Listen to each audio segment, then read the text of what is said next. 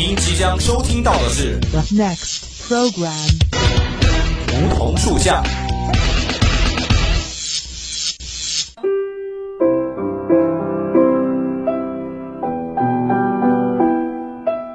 站在夏天的尾巴上，我们彼此相识；在乍暖还寒的春天，我们彼此温暖。俯身拾起一片梧桐树叶，拭去岁月的灰尘，看那生命的脉络，看那生命的脉络。偎依在梧桐树旁，听沙沙树语，倾诉我们的心声，我们的心声。梧桐树下，与你牵手，不再放开。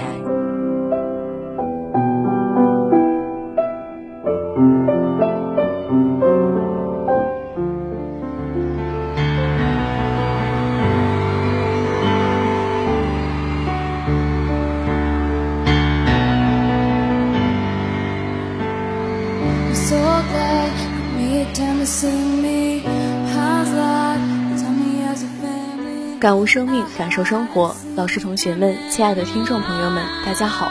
欢迎在每周二的午后与我们相约在梧桐树下。我是明玉。不久前，著名诗人余秀华被打之后，还在社交媒体和互联网遭遇了荡妇羞辱。从中可以看到，相当一部分人的价值观颠倒和错位。他们不仅没有指责施暴者，而且缺乏对被害者和弱者的基本同情。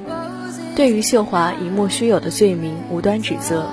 由此引出的一个问题是：十万加带节奏，信息爆炸的时代，我们还能不能独立思考？社交媒体如何影响人类的大脑？个体意志能否对抗多巴胺的力量？虚假新闻为什么比真相传播得更快？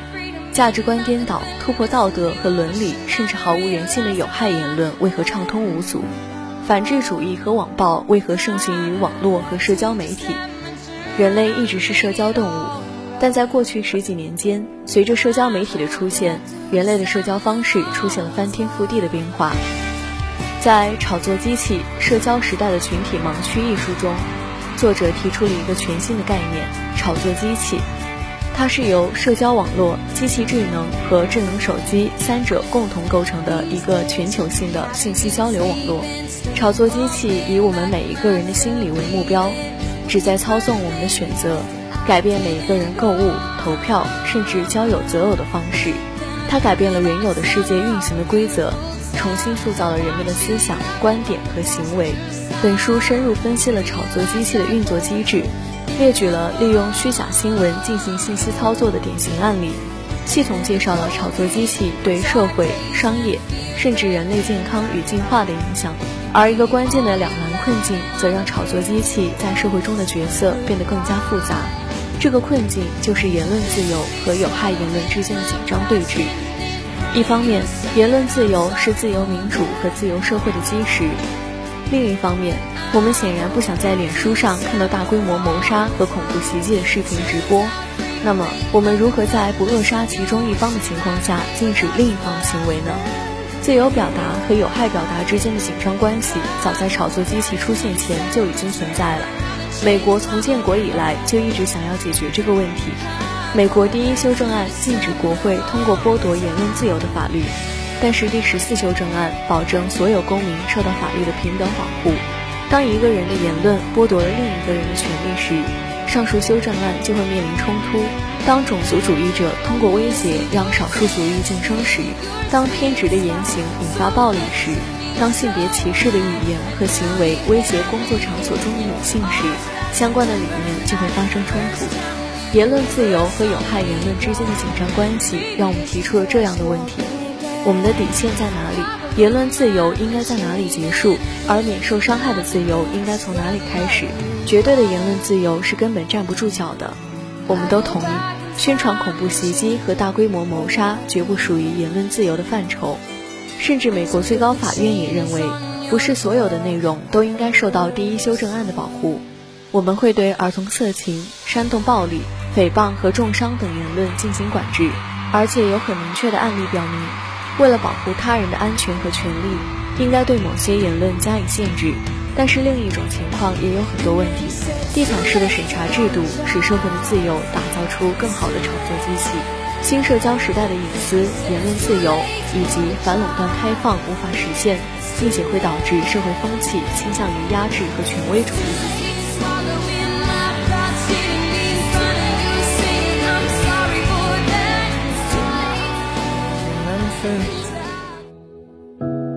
And you're still in bed, and I probably should have said this. 印度总理纳伦德拉·莫迪领导的政府正在寻求全面立法，以迫使社交媒体平台删除其认为属于诽谤、仇恨或虚假的内容。新加坡已经通过了反虚假新闻的立法，强制要求搜索引擎、社交媒体公司以及即时通信平台保留用户浏览内容的记录。并撤下或标注政府认为错误或者具有误导性的内容。俄罗斯已经将传播虚假新闻认定为犯罪。那些传播被俄罗斯政府认定为对社会、政府、国家象征、宪法以及政府机构不尊重的言论的出版商，会被处以罚款和监禁。这些政府对言论进行管控的例子，可能与自由民主的原则背道而驰。那我们该如何划定界限呢？二零一七年，德国的网络强制法案要求社交媒体公司删除那些触犯德国法律的帖子。德国法律明令禁止仇恨、儿童色情、亵渎神灵以及其他众多受到监管的言论形式。这是第一部要求社交媒体公司为其平台上的内容负责的影响范围很广的法律。在该法案通过后，记者兼作家弗吉尼亚·赫弗南发布了一条推文，给那些正遭受纳粹和纳粹党机器人骚扰的网友。在一位很精明的朋友的建议下，我们把自己的推特地址改成了德国，然后那些烦人的家伙消失了。德国有一部更加严格的涉及仇恨言论的法律。事实核查网站认为这篇推文的绝大部分内容都是真实的，因为一些白人民族主义者和纳粹分子的推特账号在被一个地址设置为德国的推特用户浏览时会被系统封锁住。当政府开始对言论进行监管时，那些专门在网上寻衅滋事的人就会被迫停止活动。但是，当社交媒体平台开始主动监管网上的言论时，同样的事情似乎也发生了。二零一五年，新闻网站 Reddit 关闭了多个违反其反骚扰政策的看板。有团队发现，在禁令实施以后，那些曾经经常光顾被禁看板的用户发表的仇恨言论减少了百分之八十。而且，虽然原本光顾被禁看板的用户迁移去了其他看板，但那些用户并没有把仇恨言论带到新社区里，而这些社区的老用户也没有从他们那里看到仇恨言论。这也就是说，Reddit 不会传播各种形式的仇恨言论。这样看来，立法以及平台主动对内容进行审核，似乎都起到了作用。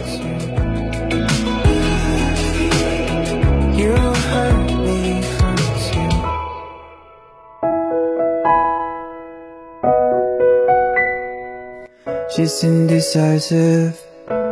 She can't decide. She keeps on looking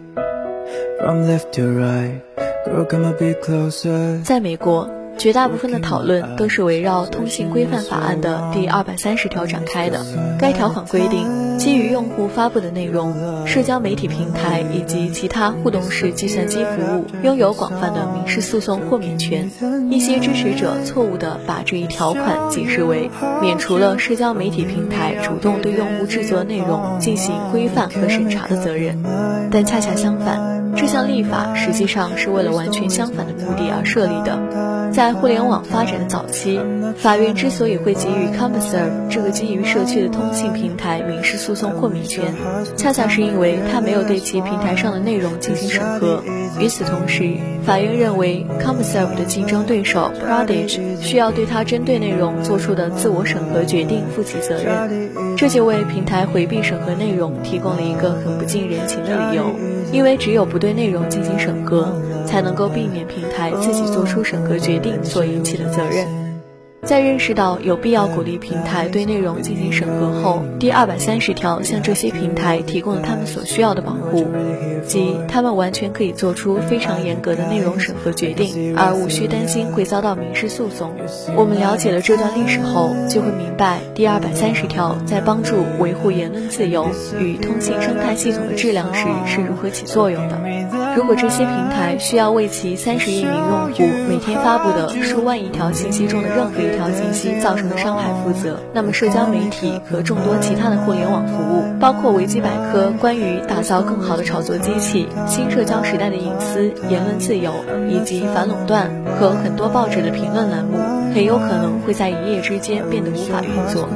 正是在这个意义上，第二百三十条使社交媒体平台在线新闻的用户评论，甚至维基百科的运作成为可能。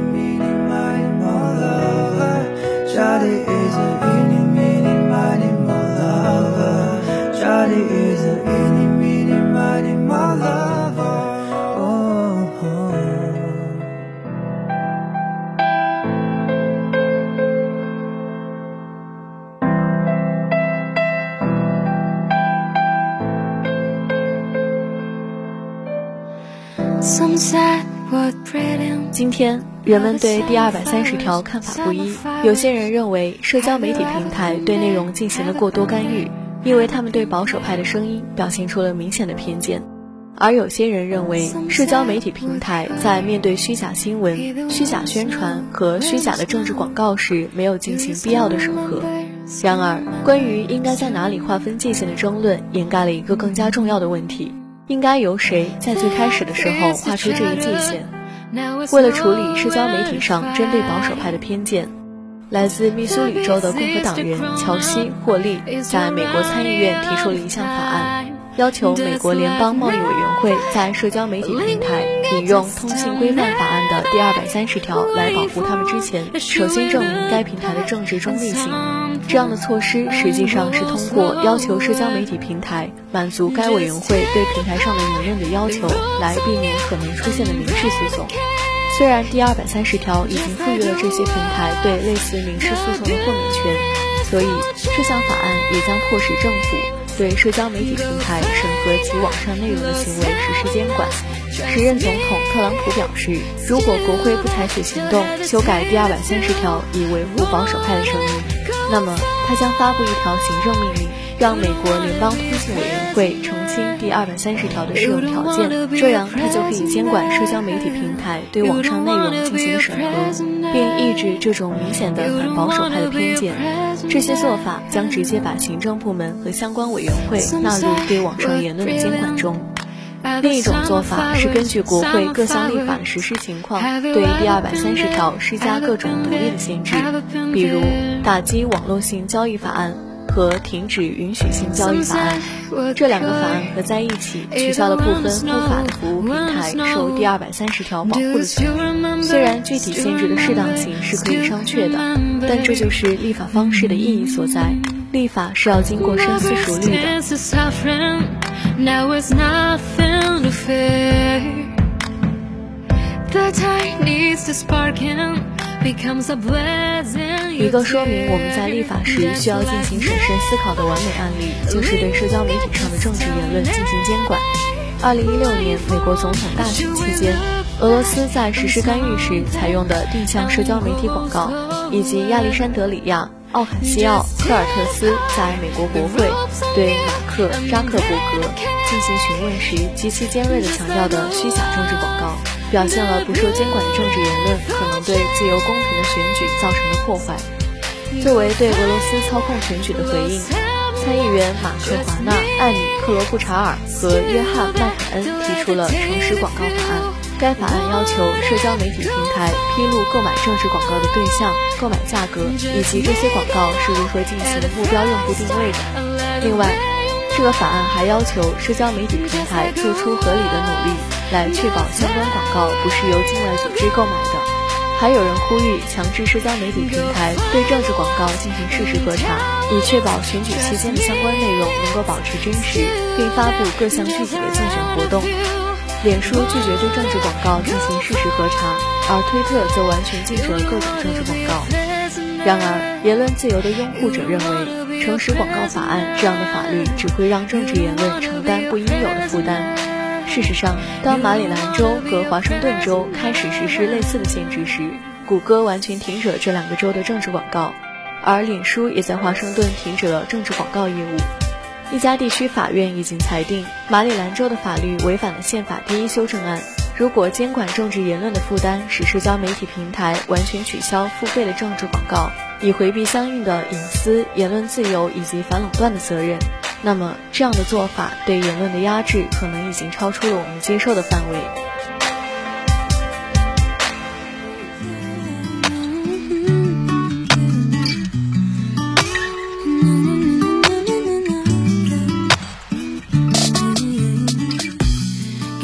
然而，亚历山里德亚、奥卡西奥、科尔特斯质询马克扎克伯格的意义在于表达社交媒体平台应该进行自我审查。如果脸书能够对广告进行事实核查，并且限制国外的政治广告，那么政府实施监管的必要性或许就会降低。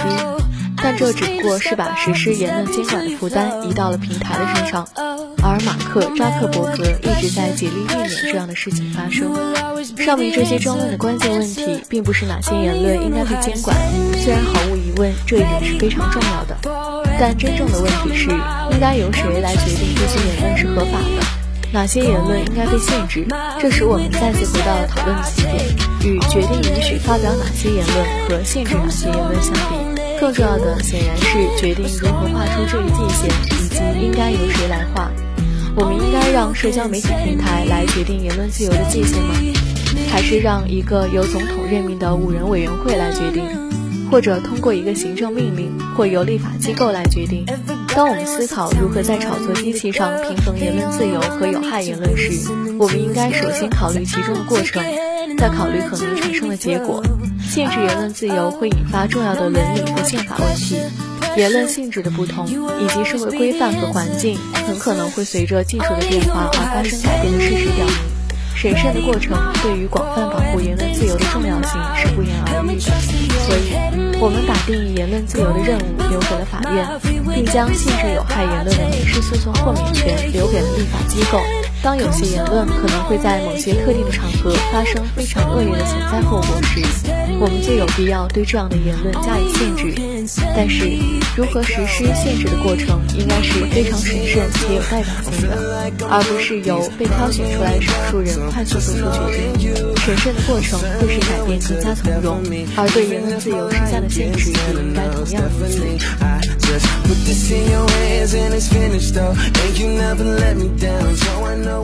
好的，今天的梧桐树下到这里就接近尾声了。如果你对我们的节目有什么好的建议或想法，可以拨打我们的热线电话八二三八零零四，也可以添加我们的 QQ 五七八九三幺零零幺。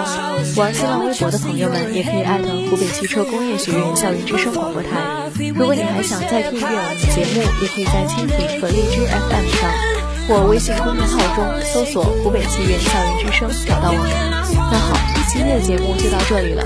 这里是梧桐树下，我是明玉，我们下期同一时间不见不散。Only you can steady me, steady me.